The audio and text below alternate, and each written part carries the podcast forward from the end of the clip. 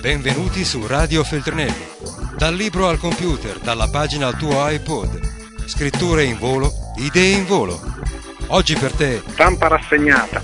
I giornali pubblicati in questo disgraziato paese e spulciati ogni lunedì da me, cioè Pino Cacucci. La politica costa 23 miliardi all'anno, titola in prima pagina facendoci l'apertura Il Sole 24 ore la politica, poi la politica sarebbe una nobile cosa. Si riferisce ovviamente ai politicanti e a questa selva di parassiti che per tutta la vita ricevono il cosiddetto vitalizio cioè insomma una pensione. E è la rendita, leggo dal Sole 24 Ore, a cui ha diritto un parlamentare o un consigliere regionale che abbia completato almeno una legislatura effettiva. Però basta poco. E quindi 23 miliardi all'anno sono una cifra, sì, spropositata, visto mh, mm, quanto lavorano e con quali risultati lavorino. E poi questi qui che eh, si beccano il vitalizio, che non hanno mai lavorato in vita loro, mh, mm, beh, insomma, per il resto della loro vita stanno a posto. Però non è uguale per tutti se parliamo di eh, regioni, sì, perché i consiglieri regionali possono prendere da un minimo di 5.500 euro a un massimo di 11.500 euro. Eh, però è curioso perché eh, in Emilia Romagna, leggo qui, eh, la cifra è di 5.667 euro, cioè sarebbe l'indennità e rimborso, vuol dire lo stipendio. E in Calabria gli danno il doppio, praticamente, 11.316 anche in Campania 10.817, poi in Lombardia 9.600. Curioso, insomma, non c'è una regione che dia lo stesso stipendio eh, ai consiglieri eh, regionali che capperi però, eh, con 11.000 euro al mese i consiglieri regionali della Calabria sguazzano.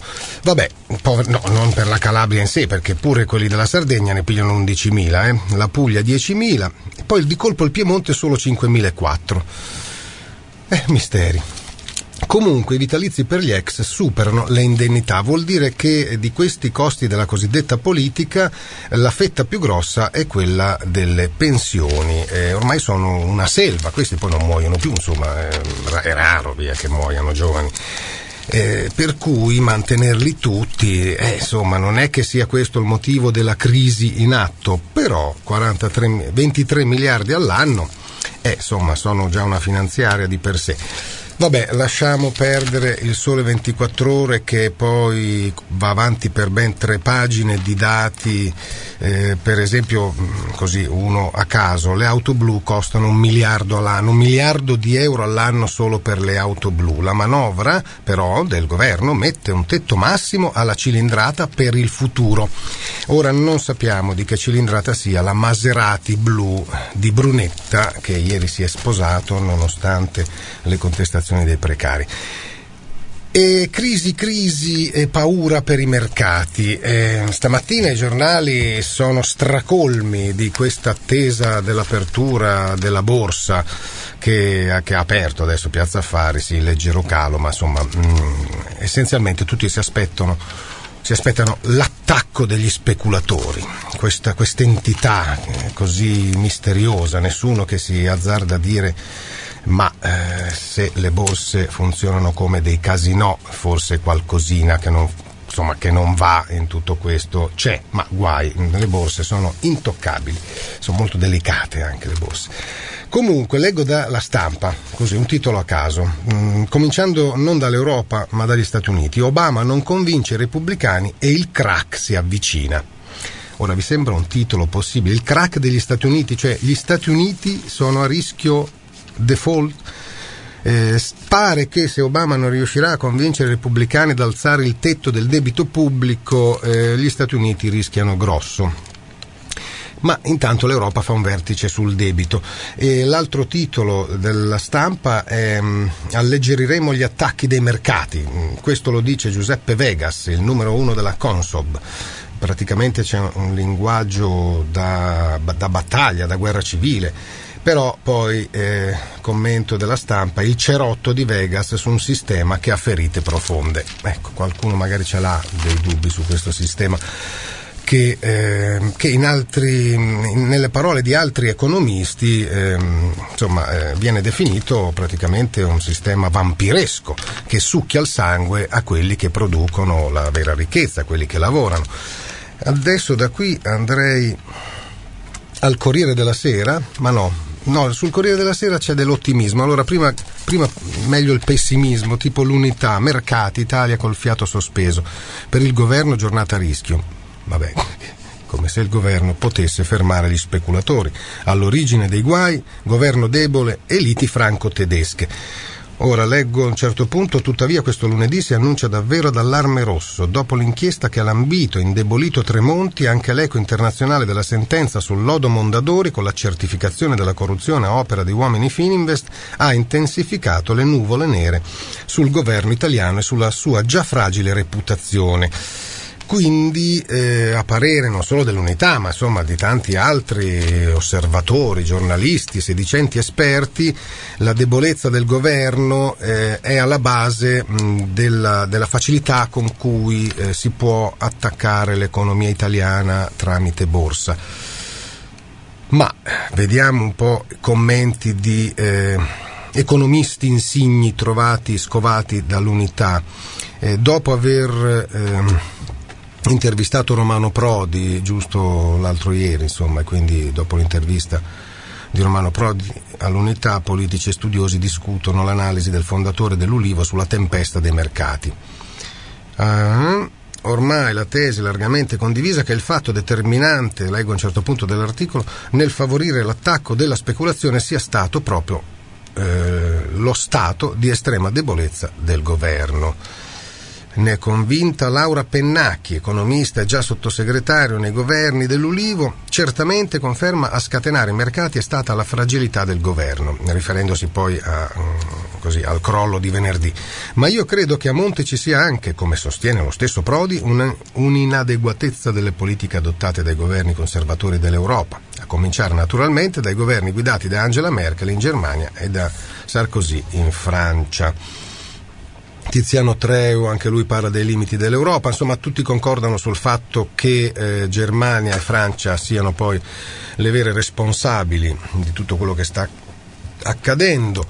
Eh, radicale la posizione di Silvano Andriani ehm, che dice all'osservatore all'osservazione di Prodi sulla necessità di intervenire per tempo che condivido io, aggiungo che affrontare i problemi per tempo in Europa significava capire che greci e irlandesi non possono pagare i loro debiti e procedere quindi a, a una loro ristrutturazione.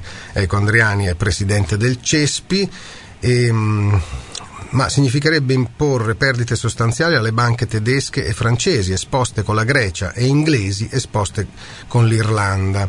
In breve, dice Andriani, la verità è che stiamo facendo i donatori di sangue, contribuendo pro quota ai fondi europei che con la scusa di salvare l'Europa stanno salvando le banche tedesche, francesi e inglesi. E con tutto questo dopo ci becchiamo pure gli attacchi della speculazione. Quindi insomma per non far perdere guadagni alle banche, eh, soprattutto tedesche e francesi, ma anche inglesi, eh, secondo l'analisi anche di eh, Andriani, eh, presidente del CESPI, ma bene o male anche degli altri economisti intervistati, ecco, si sta arrivando a questo disastro. Mm, ma alla fine, come dice eh, Steino nella sua vignetta, eh, c'è preoccupazione perché quando il governo ricorda che le banche sono nostre è sempre un brutto segno e infatti sono nostre vuol dire che insomma bisogna dividere le spese per tenerle in piedi, anzi per, fare, per impedire che non guadagnino abbastanza, via. Comunque su Repubblica c'è Fitussi che mm, eccolo qua che è molto duro nella sua intervista. Adesso andiamo a leggere, non è molto lunga e quindi sentiamo cosa ci spiega uno dei più insigni economisti Jean-Paul Fitoussi, eh, Washington sta peggio di Roma, ma la debolezza politica dell'Unione Europea ha alimentato la speculazione. La riunione dell'Eurogruppo non sarà un summit d'emergenza come si vociferava, tantomeno sul caso Italia, ma non cambio un'idea che sostengo da tempo. La paralisi delle decisioni europee rischia di far saltare non solo un certo numero di paesi, ma anche la stessa architettura monetaria e perfino politica dell'Unione. Stavolta Jean-Paul Fitoussi, uno dei più prestigiosi economisti internazionali e europei è davvero pessimista. E dice, è incredibile come l'Europa, la prima potenza mondiale, se presa nel suo insieme, un'area di sviluppo planetario senza uguali, sia stata capace di farsi male da sola eh, perché in fondo gli aiuti alla Grecia sono partiti, dice l'intervistatore, sì, ma con un anno di ritardo e con tassi di interesse tali per entrambe le tranche che hanno aggravato anziché risolverli i problemi del paese. Ma che razza di aiuto è prestare 60 miliardi a un'economia già in spaventosa crisi, imponendole il tasso medio del 5%? E ad un tasso simile sono arrivati i contributi del Fondo monetario. Ma poi i tempi. Il cancelliere Merkel è stata mesi e mesi impegnata in una complessa mediazione politica aspettando il momento giusto per dare via libera e nel frattempo convincere i suoi concittadini che non stavano pagando le vacanze e le pensioni ai greci. Intanto la speculazione ha continuato ad operare, anzi si è via via convinta che poteva attaccare ben più in alto. Portogallo, Spagna, ora l'Italia, domani chissà probabilmente la Francia e forse anche la Germania. Beh, e questo scenario apocalittico, dice l'intervistatore, è dovuto ai ritardi negli aiuti alla Grecia? Esatto, il fatto che una vicenda piccola come quella della Grecia abbia causato questa crisi spaventosa dimostra la debolezza politica dell'Europa. È un peccato imperdonabile vista la ricchezza potenziale del continente. Certo, non sarebbe stata così grave in un momento di minori tensioni internazionali. L'America soffre di problemi di debito molto più rilevanti dei nostri. Wall Street è terrorizzata per la crisi di una nazione, la Grecia, che conta per lo 0,4% del PIL globale. Non le sembra una reazione eccessiva? Insomma praticamente l'intervistato fa una domanda all'intervistatore. Sabato Obama continua Fitussi, ha detto che gli Stati Uniti rischiano il primo fallimento della loro storia se i repubblicani non votano il rialzo del tetto del debito pubblico ma soprattutto l'America teme le conseguenze per i commerci e gli equilibri mondiali che avrebbe una debacle profonda dell'Europa. Ora assistono alle paure italiane, l'Italia è un paese visto dall'America grande e sano, certo con delle debolezze, ma insomma non a rischio. Vederlo così in difficoltà fa tremare tutti.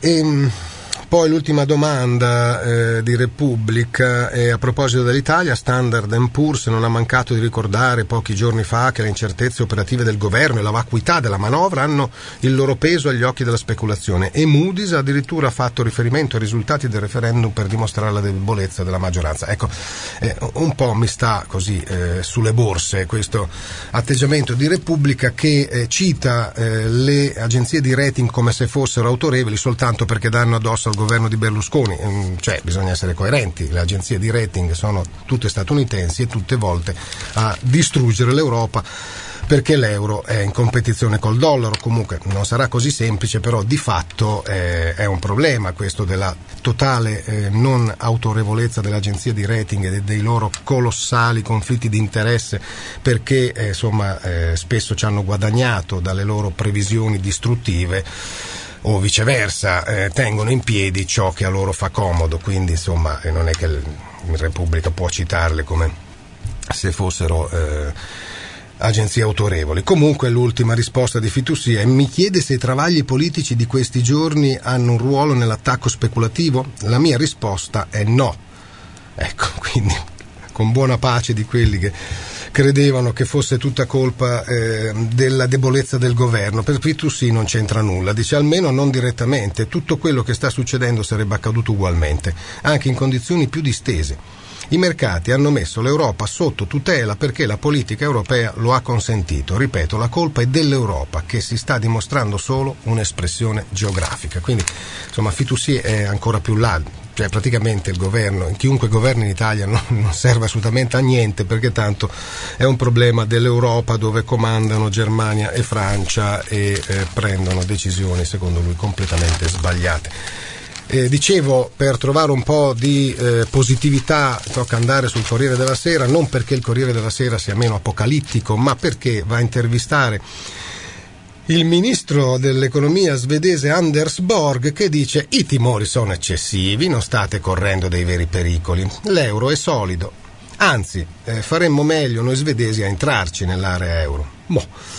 Comunque eh, Italia e Spagna comincia così, l'intervista eh, sono messe meglio di Grecia e Portogallo e la zona euro reggerà. Fosse per me ci farei entrare pure la Svezia. Anders Borg, 43 anni, è il ministro delle finanze rockstar, cioè maglietta nera attillata, codino e orecchino, nel, del paese occidentale che ha saputo meglio di ogni altro resistere alla crisi. Non solo, ma la Svezia mh, mm, dopo, insomma, l'ha superata e adesso va meglio di prima. E, ehm, dice nel 2010, mentre America ed Europa soffrivano, l'economia svedese è cresciuta del 5,5%, la disoccupazione è scesa al 7%, merito del fatto che avete mantenuto la corona?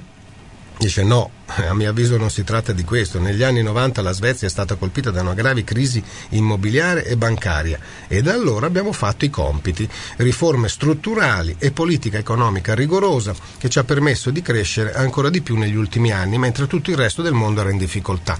Adesso qui non si addentrano nei dettagli, ma ovviamente non è che l'hanno fatta pagare a chi lavora la crisi in Svezia, hanno cominciato a mettere dei paletti, un po' di regole ai banchieri e già i risultati si vedono, insomma.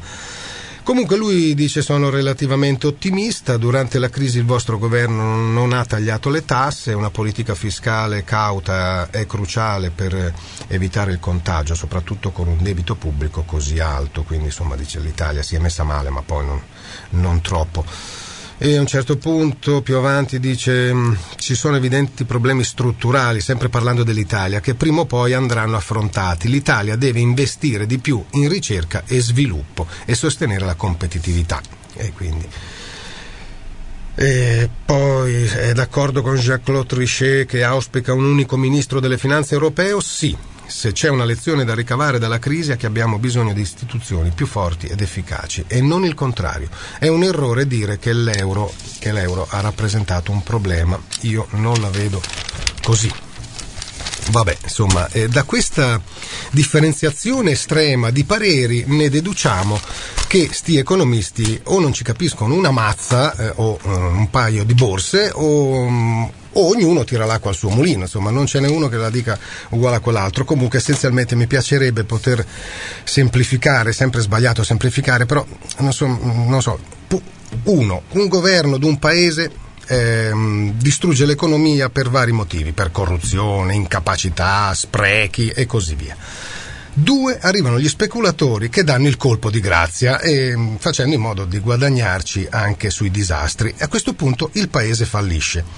Fase 3, chi lavora paga i coci rotti. Punto e basta. Essenzialmente finora abbiamo assistito a questo scenario anche con la Grecia. L'unica eccezione è stata quella in Europa dell'Islanda, che vabbè sarà piccola e spopolata, però non se ne parla perché l'Islanda semplicemente ha detto ah sì, chi l'ha fatto il debito estero, i banchieri e i politici corrotti i banchieri in galera, i politici corrotti tutti via e hanno rifatto praticamente Parlamento e Costituzione e soprattutto hanno detto mm, non paghiamo un centesimo a nessuno. Oggi l'Islanda, eh, all'indomani di queste decisioni, va benissimo economicamente, però eh, insomma è un esempio un po' pericoloso, ma più o meno la stessa cosa ha fatto un grande paese, potenza economica, finita in fallimento come l'Argentina. Cioè a un certo punto ha detto, ah sì, chi, la, chi li hanno fatti? Eh, cioè questi debiti risalgono addirittura alle di- dittature militari e dovremmo pagarli. E così i famosi bond argentini per gli allocchi che pensavano che si potesse guadagnare il 30-40% su dei bond. Vabbè. Comunque, comunque ehm, che succede a Fukushima? Eh, non si sa più niente, cioè non se ne parla più. Eh, l'unica notizia certa è che c'è stato l'ennesimo terremoto, hanno evacuato immediatamente eh, la centrale nucleare, magnitudo 7,3, insomma una forte scossa, hanno rievacuato la centrale di Fukushima dove si alternano sempre questi tecnici operai senza riuscire a risolvere assolutamente nulla, eh, ma quel poco che tentavano di fare comunque l'hanno dovuto sospendere perché c'è stato l'ennesimo allarme tsunami. E così insomma non, non pare che abbiano risolto granché, anzi non hanno risolto assolutamente nulla. Eh, succede una cosa curiosa, eh, curiosa insomma anche eh, da seguire con attenzione a Parma, eh, ogni tanto spunta nei telegiornali nazionali ma essenzialmente se ne parla solo in quelli locali. Però stamattina sull'unità troviamo ehm, nel nazionale Parma, corruzione debiti, gli indignati assedi- assediano il sindaco Vignali.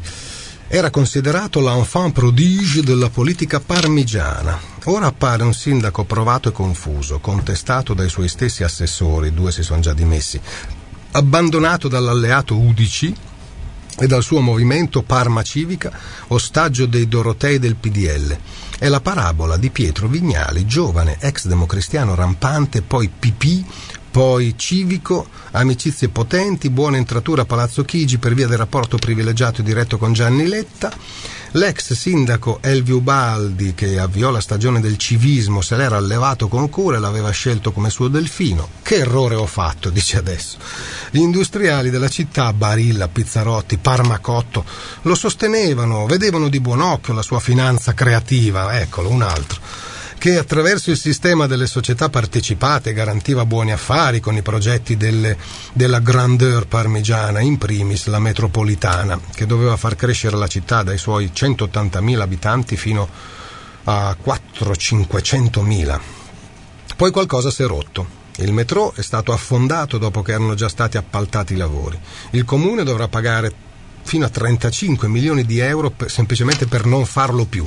I rapporti con gli sponsor dell'opera, l'ex sindaco Baldi e l'ex ministro delle infrastrutture Pietro Lunardi, Tocchi si rivede, si sono guastati, la finanza creativa si è rivelata un boomerang, il comune trasferiva alle società il proprio patrimonio, immobili, terreni supervalutato, con, quest, con quei cespiti, caspita, le partecipate ottenevano finanziamenti dalle banche con i quali, ecco, questa sarebbe la, la finanza creativa, con eh, banche con eh, insomma, tutto un ginepraio la cui conclusione è ma era un impero di carta.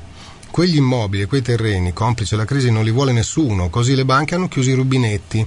Si è aperto un buco colossale nei conti delle partecipate, l'indebitamento del comune è salito alla cifra record di 600 milioni di euro una situazione pre-bancarotta con i fornitori che non vengono più pagati. A quel punto anche gli imprenditori gli hanno voltato le spalle. Vabbè, poi ci sono tutta una serie di scandali, insomma, tra cui quello delle piante, delle aiuole, dei fiori, insomma, si sono spartiti un bel po' di soldi e non si vede neanche delle ortiche nelle aiuole di Parma, ma comunque. Dunque, avviandoci a concludere due cose essenzialmente.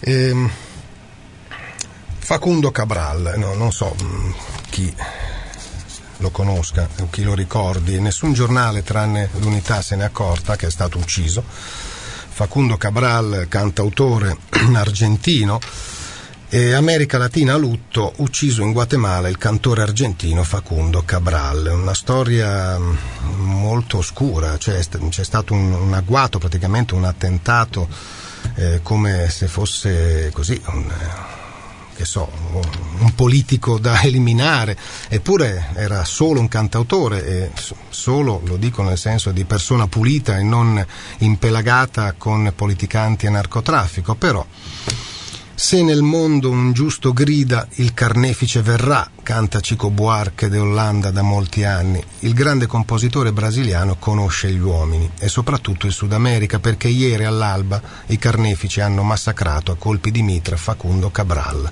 una delle voci più ascoltate del continente, celebre anche in Europa per le sue canzoni, per i suoi testi, per la sua etica anarchica, disincantata e insieme innamorata dell'umanità. È avvenuto lungo le strade del Guatemala. Cabral aveva appena terminato un concerto e in macchina stava raggiungendo l'aeroporto. agosto. Ora tutti piangono, popoli e capi di Stato giurano giustizia, che scopriranno l'orrendo complotto, che i responsabili pagheranno, ma non sarà facile, perché ciò che ha ucciso il popolarissimo artista 74 anni, una vita sui palchi con parole di libertà e dignità, è stato un agguato millimetrico, ben studiato e portato a termine con ricchezza di mezzi e di professionalità. L'eliminazione di Cabral è stata decisa a tavolino, un gesto politico, un messaggio politico lanciato da chi può permettersi di mettere mettere a tacere un giusto, compreso da una platea immensa. È andata così. Erano passate da poco le 5 del mattino e Cabral si trovava a bordo di una Range Rover accanto a un noto imprenditore che gli aveva organizzato il tour a, Guat- a Ciudad de Guatemala, la capitale, e a pochi metri un'altra automobile che trasportava le guardie del corpo guardie del corpo dell'imprenditore, perché certo Cabral non ha mai girato con le guardie del corpo, ehm, essenzialmente perché Città del Guatemala è una metropoli considerata molto pericolosa. E infatti, scrive l'unità, il Guatemala è attraversato oggi, ma in tutta la sua storia, da un'ondata di violenza talmente diffusa da rendere l'intero paese uno dei luoghi più pericolosi della terra, attivissimi cartelli della droga e a scendere il crimine organizzato che copre e cura ogni attività illegale, soprattutto la corruzione, uno dei cancri della società guatemalteca. Il piccolo convoglio è stato affiancato da due auto, finestrini abbassati e bocche di mitra che spuntavano come in un film. Una pioggia di proiettili ha investito l'auto che trasportava l'artista. Facundo Cabral è stato ucciso in pochi secondi, ferito l'imprenditore, colpito anche il mezzo con la scorta che si era lanciato all'inseguimento dei killer, ma i bodyguard se la sono cavata. Più tardi, non lontano, è stata trovata una delle auto dell'agguato, crivellata dai colpi della scorta, abbandonata tempestivamente. Se la sua fine sta tutta dentro un film cocainico degli anni Ottanta, la vita di Facundo Cabral sta tutta in un romanzo triste e un po' gioioso. Nasce poverissimo a La Plata in una famiglia funestata dall'abbandono del padre. La madre provvede a lui e ai suoi sei fratelli, come può. Entra giovanissimo nel mondo dell'arte, canta e compone, testi densi di ironia, belli, convincenti, che l'uomo della strada può apprezzare e condividere, ma in Argentina la libertà è solo in prestito. Il golpe dei colonnelli, migliaia di morti, desaparecidos, violenza tremenda, lo costringe a fuggire per evitare la sorte capitata ad altri colleghi che non si piegano a quella bolla di fascismo sanguinario. Saltella di paese in paese, conquista pubblico mentre canta la pace e l'amore. Si era formato negli anni della rivolta sociale, il 68 si sposa, ha un figlio da sua moglie, ma eh, li perde entrambi nel 1978 in un incidente aereo. Dopo la cacciata dei militari torna in Argentina, ma ormai non si ferma più. Gira in 165 paesi, si esibisce in otto lingue. No soy de aquí, ni soy de allá titolava così la sua canzone più famosa scritta e cantata negli anni 70, con la quale raggiunse una notorietà ben oltre il continente sudamericano. Cantava di non essere né di qua né di là, una sorta di programma, anche questo politico, che oggi la cultura di massa forse troverebbe ostico. Nel 96 l'ONU lo aveva dichiarato messaggero di pace, ma il carnefice è venuto a colpirlo lo stesso 15 anni dopo, alla fine dell'ennesima tournée. Così il ricordo di Facundo Cabral sull'unità. E infine ehm, alcuni stralci da un articolo del settimanale Umanità Nova, che una volta era un quotidiano di antiche origini, quotidiano anarchico, a commento eh, di ciò che è accaduto in Valsusa, dove abbiamo sentito essenzialmente quasi solo una campana. E scrive Maria Matteo, che là c'era, leggo alcuni stralci, via. Un'altra pagina della nostra storia fatta delle mille storie individuali che si intrecciano e si moltiplicano. Lo striscione dei bambini che apre il corteo, la banda che suona, gli striscioni, il popolo delle mille resistenze d'Italia che si mescola in un grande corteo, così grande che le menzogne della questura saranno più sfacciate del solito tanta gente con un unico grande obiettivo, stringere d'assedio il fortino costruito alla Maddalena dalle truppe d'occupazione. Chi ha spezzato le barricate della libera Repubblica, chi ha voluto imporre con la forza militare il proprio dominio, deve sapere che non potrà lavorare in pace, che verrà contrastato giorno dopo giorno dai Notav finché se ne andrà. Poi, più avanti, nonostante le protezioni al termine della giornata, i feriti saranno tantissimi. Impossibile contarli tutti perché solo i più gravi vanno in ospedale, gli altri vengono curati sul posto da medici e infermieri, notav.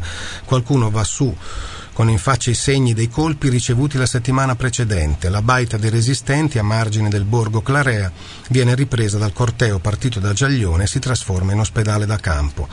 I poliziotti diranno di aver avuto 200 feriti, ma una dottoressa del CTO intervistata dal TG3 dichiarerà che tanti sono scivolati oppure sono vittima di malori da caldo e stress. L'assedio va avanti per ore e ore, dalla mattina sino a sera. Chi si affaccia alle reti viene accolto da un fitto lancio di lacrimogeni CS, un'arma da guerra che altrove è stata bandita.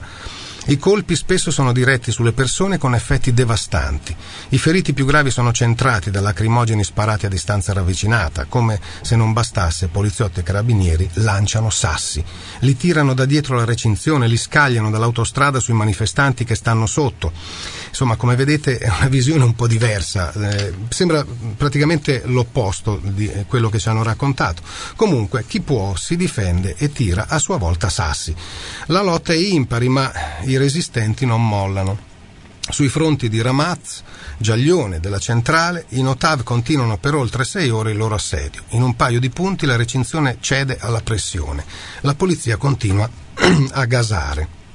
I manifestanti arretrano, ma poi tornano ad avanzare. La forza delle proprie ragioni è più tenace delle ragioni della forza bruta.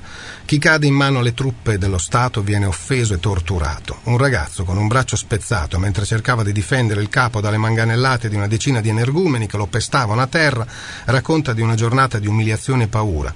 Disteso su una barella continua a essere colpito da calci e pugni. Poi un colpo di spranga, in realtà un tubo, gli frattura il naso e, annaffi- e viene annaffiato da un bicchiere di orina. Ben tre ambulanze vengono mandate indietro, resta senza cura in una barella al sole per oltre tre ore. E più avanti ancora, il giorno successivo, i giornali racconteranno un'altra storia, ripetendo un copione già scritto e usurato da anni, la litania della gente pacifica e dei cattivi black bloc, l'opposizione tra i tranquilli valigiani e i professionisti venuti da fuori. Politici e politicanti per un momento si illuderanno di poter finalmente spezzare il movimento, dividendo tra buoni e cattivi, tra pacifici e violenti, ma si sbaglieranno. Una comunità resistente, una comunità che si è reinventata tale sfuggendo alle trappole dei media, imparando a capire da sé come stanno le cose, una comunità che tante volte ha assaggiato sulla propria pelle la violenza dello Stato, non si fa abbindolare tanto facilmente. La gente dei boschi e quella della strada è la stessa gente, le stesse facce, la stessa storia fatta delle mille storie di ciascuno di noi.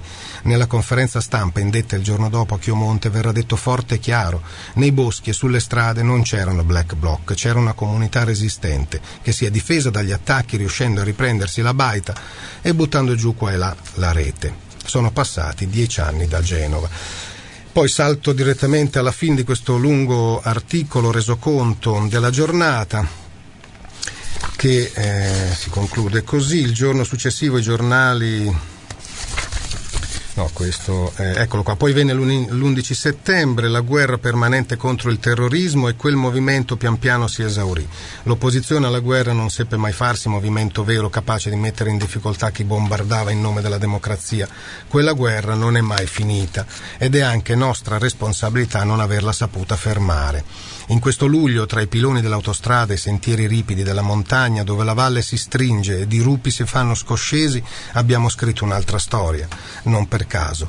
Vent'anni di lotta, di autogestione, di continuo interrogarsi sul come e il perché hanno dato i loro frutti. Un movimento che rifugge la violenza, perché la violenza è quella feroce degli stati, degli eserciti, delle guerre. Sa che quando si viene attaccati e invasi occorre difendersi. L'etica della convinzione e quella della responsabilità si coniugano e raggiungono un felice equilibrio quando si radicano nella prassi quotidiana di un movimento fatto di tante anime e tante diverse sensibilità. Le reti devono andare giù, la terra deve essere difesa, è una questione di dignità. Niente di tutto questo è legale, ma contro chi fa guerra, chi sfrutta, chi tortura, chi invade, ferisce, ribellarsi è sempre giusto. Genova è lontana, lontanissima, anche allora c'era chi scelse di fuggire lo spettacolo, mirando a coniugare radicalità e radicamento. Una scelta che oggi, a dieci anni di distanza, mostra tutta la propria forza. Ci hanno intossicati di gas, ci hanno chiamati criminali, hanno riempito di fumo il chiarore del nostro luglio, ma non è bastato a cancellare l'aria fresca di questo movimento. L'assedio continua ogni giorno, così Maria Matteo su Umanità Nova. Bene, con ciò eh, vi saluto, eh, auguro buona estate a tutti, ci risentiamo più o meno in settembre. Radio Feltrinelli, tieni la mente a sveglia, non smettere di leggere. Resta collegato a questo podcast.